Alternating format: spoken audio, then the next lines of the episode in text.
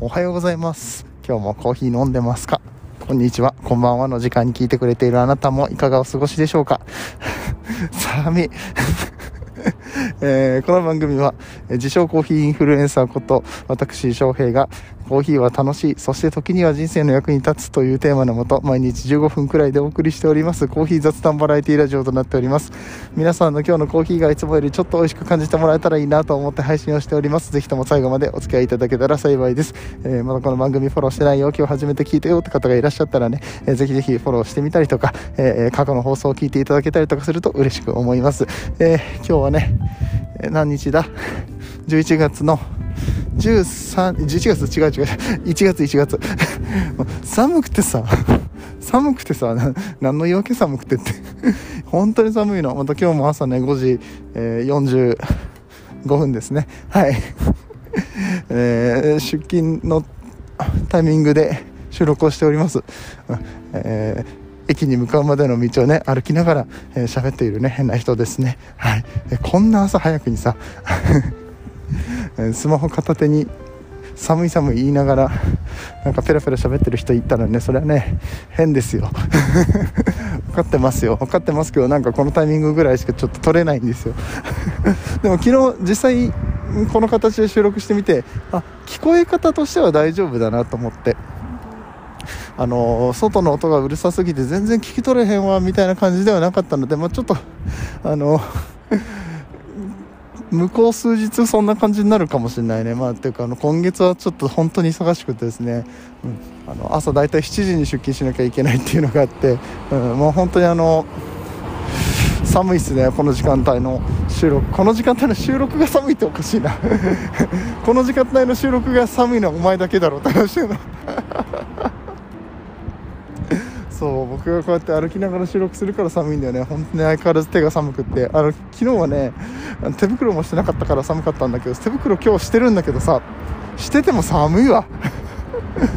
いやほんとこういう時はあったかいコーヒーをねあの缶コーヒーをね手に持ってね。うるさいうるさいよ。ちょっとあの大きい通りの方に歩いてきてるからめっちゃちょっと待ってこれはさすがにうるさいんじゃないの？えー、大丈夫？みんなちゃんと聞こえてる？後で聞き直してダメだったら止めよう。止めようじゃなくてなんか中途半端なところからスタートするかもしれんわ。はい、えー、ということでね、えー、今日は1月の13日の木曜日かな。多分多分13日。ごめん。もうあの適当。カレンダー見ない男で有名な翔平ですからね、はいえー、13日であるはずなんですけれども。はい、えー、今日はですねちょっと宣伝というかこんなうるさくて宣伝も何もあんのかな？マジでうるさいよ。あの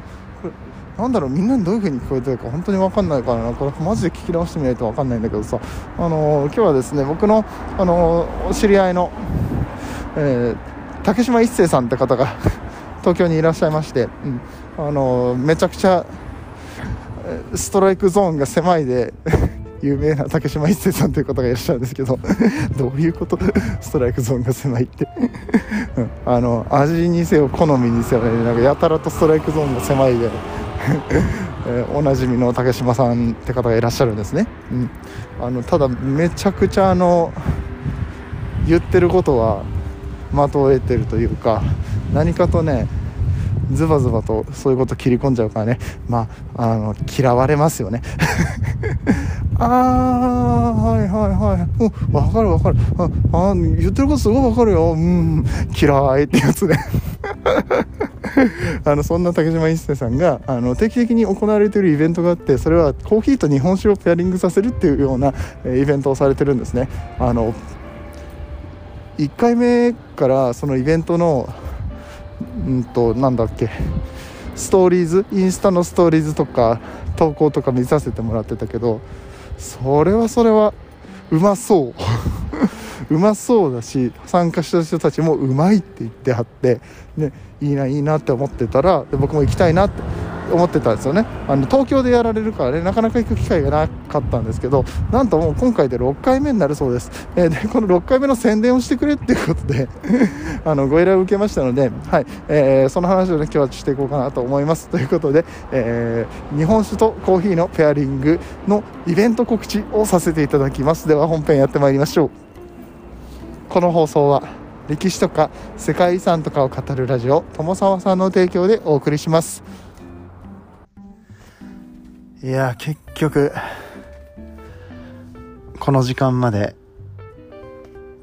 更新できませんでした現在夜の8時10分となりました。仕事でございます。そう、朝の5時、えー、45分に出勤途中に録音をして終わったのが8時10分でございます。ありがとうございます。お疲れ様でした。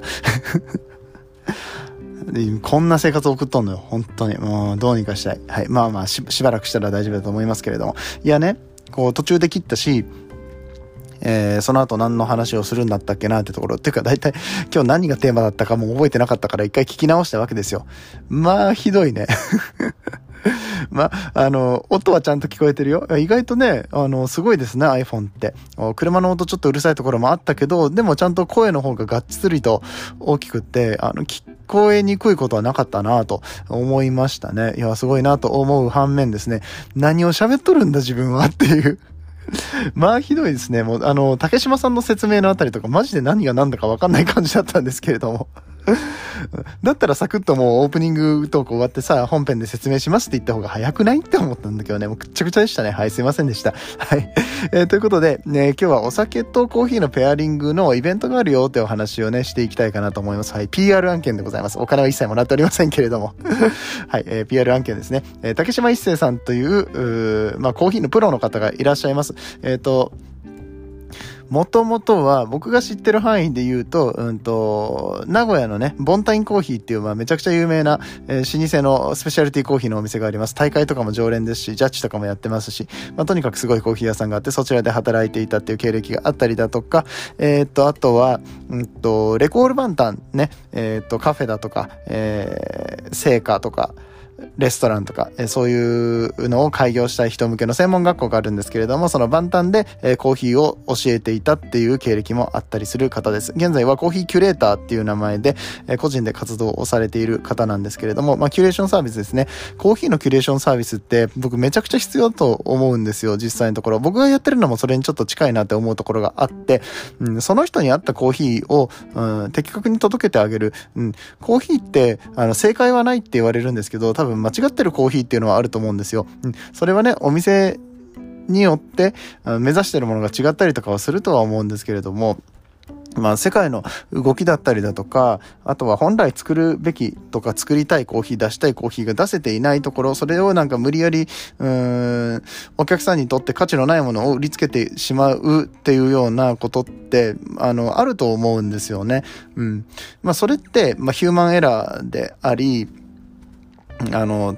適切に手こ入れをしていく必要があったりとかするのかなとか思ったりもするし、うん、そこの部分に関しては多分お店の人一人一人がね、あの、真摯に向き合っていって成長していくっていうことが必要だと思うんですけれども、ことそれがお客さんにとってはその一度の体験でコーヒーが嫌いになってしまう可能性だってあるわけじゃないですか。これはあのーコーヒーハンターの川島明さんとかも、うん？川島義明さんですね、えー、とかもね、言っておられたんですけれども、うんまあ、ホテルで出てくるコーヒーがめちゃくちゃまずいと。ホテルのホスピタリティ素晴らしい。サービスも素晴らしい。えー、そしてご飯も美味しい。最後に出てくるコーヒーで全てが台無しになるって。うん。で、これでコーヒーが嫌いだったと。嫌いになるというようなお話をされていたんですけど、そういう経験される方って非常に多くいらっしゃると思うんですね。で、実際のところスペシャリティコーヒーっていうのが台頭してきてもう10年、20年経つんですけれども、未だに日本ではなかなか広まっていない。知ってる人は知っている。コーヒー好きな人だけ飲めばいいじゃんっていうような感覚だと思うんですよ。うん。で、これが、ちゃんと、うん、なんだろうな、コーヒーを求めている人、その人本人が求めていないと言うかもしれないんですよ。うん。まあどうせ嗜好品だしね、自分はいらないって言えばそこまでなんですけれども、実は知らないともったいないことだったりとか、え、コーヒーってただ苦い飲み物だと思ってたけど、カフェインだけの飲み物だと思ってたけど、実は自分の好みの味だったんじゃないかっていうことに気づく人がめちゃくちゃいっぱいいるんですよね。で、そういうのを、うん、まあ、キュレーションサービスっていう形でね、キュレーターとして皆さんにこうお届けしていくことによって、あなたにはこのコーヒー合いますよとか、まあ、もしくはその、うん、コーヒー飲みたいんだけれども、なんか大人になりたいんだけども、ブラックコーヒー飲みたいんだけれども、自分は苦いのが苦手でとかね、そういう方がいらっしゃったりとか、うん、求めているのに、適切な商品が届いていないっていう方に、まあ僕みたいにこうやってインフルエンサーっていう形でね、え、ちょっとでもえー、知ってもらって、情報を知ってもらって、きっかけを持ってもらうというような方法もあるし、竹島さんはそれをキュレーターサービスっていう感じで、うん、あの、興味を持たれた方がより深く、より美味しいコーヒーを飲むためにどんなサービスができるかってことで豆を選定してあげたりだとか、えー、お店を紹介してあげたりだとか、そういうことをしているような方になります。はい。で、この竹島さんがですね、えー、フードペアリング、コーヒーのフードペアリングですね。えー、これに関して今すごく力を入れておられて、えー、毎月じゃないけど、何ヶ月にかに1回かな、えー、定期的に行われている和食と日本酒とコーヒーのペアリングっていうイベントをされています。えー、で、相方はですね、えー、月っていう和食料理屋さんかな。えー、ここの店主の方とね、一応繋がらせていただいたんですけれども、うん。まだね、結局行くことができていなくてですね、うん、いつか行きたいな、行きたいなって思ってたんですけども、なんと、今回で第6回目になるんですね。うん、いいな 行きたいなそう。和酒和食月、ねえー、漢字の月に、えー、丸がついてます。えー、句読点ですね。がついているお店となります。えっとね、まあ、今回の内容についてお知らせいたしましょうかね。えー、と、これは、えー、第6回でテーマは融合だそうです。以前はね、ペアリングっていうことで、なんか酸とかね、うん、まあ、酸味っていろいろあるんですよ。コーヒーの中にも。リンゴ酸だとかクエン酸だとか乳酸だとかいろんな酸があるんですけれども、えー、そういった酸をテーマにしたペアリングをしている回がありました。うん。で、えー、今回は融合っていう話ですね。融合って何だろうって。えー、コーヒーと日本酒と和食をペアリング、コーヒーと日本酒の融合に驚いていただき、さらに和食とのペアリングをも楽しんでいただきます。あ、なるほど。コーヒーと日本酒でまず試して、えー、さらにそこに和食が入ってくるとどうなってくるのか、えー、って感じですかね。うん。でもちろんコーヒーも日本酒も出しますよ。で、あの、全部オールインクルードですよと。えー、今回も気軽に楽しんでいただけるよう、ショートバージョンにて行います。あ、えー、なんか前は長かったんだね。えっ、とね、結構高かったんですよ、値段も。高かったっていうか、まあ、そんぐらいだろうって思う値段なんですけど、僕からしてみたら。1万2000円とかそんぐらいでやってましたね。今回5000円でやるってことで、かなり参加しやすいんじゃないでしょうかね。うん。で、えー、っと、こちらのね、えコーヒーの抽出、そしてコーヒーと酒を合わせた時の、え飲み物の、飲み物というか、なんだろうな マッチングっていうのか、もうそこら辺の味も全部竹島さんが監修してるんですよね。この竹島さんの舌がすげえんですよ。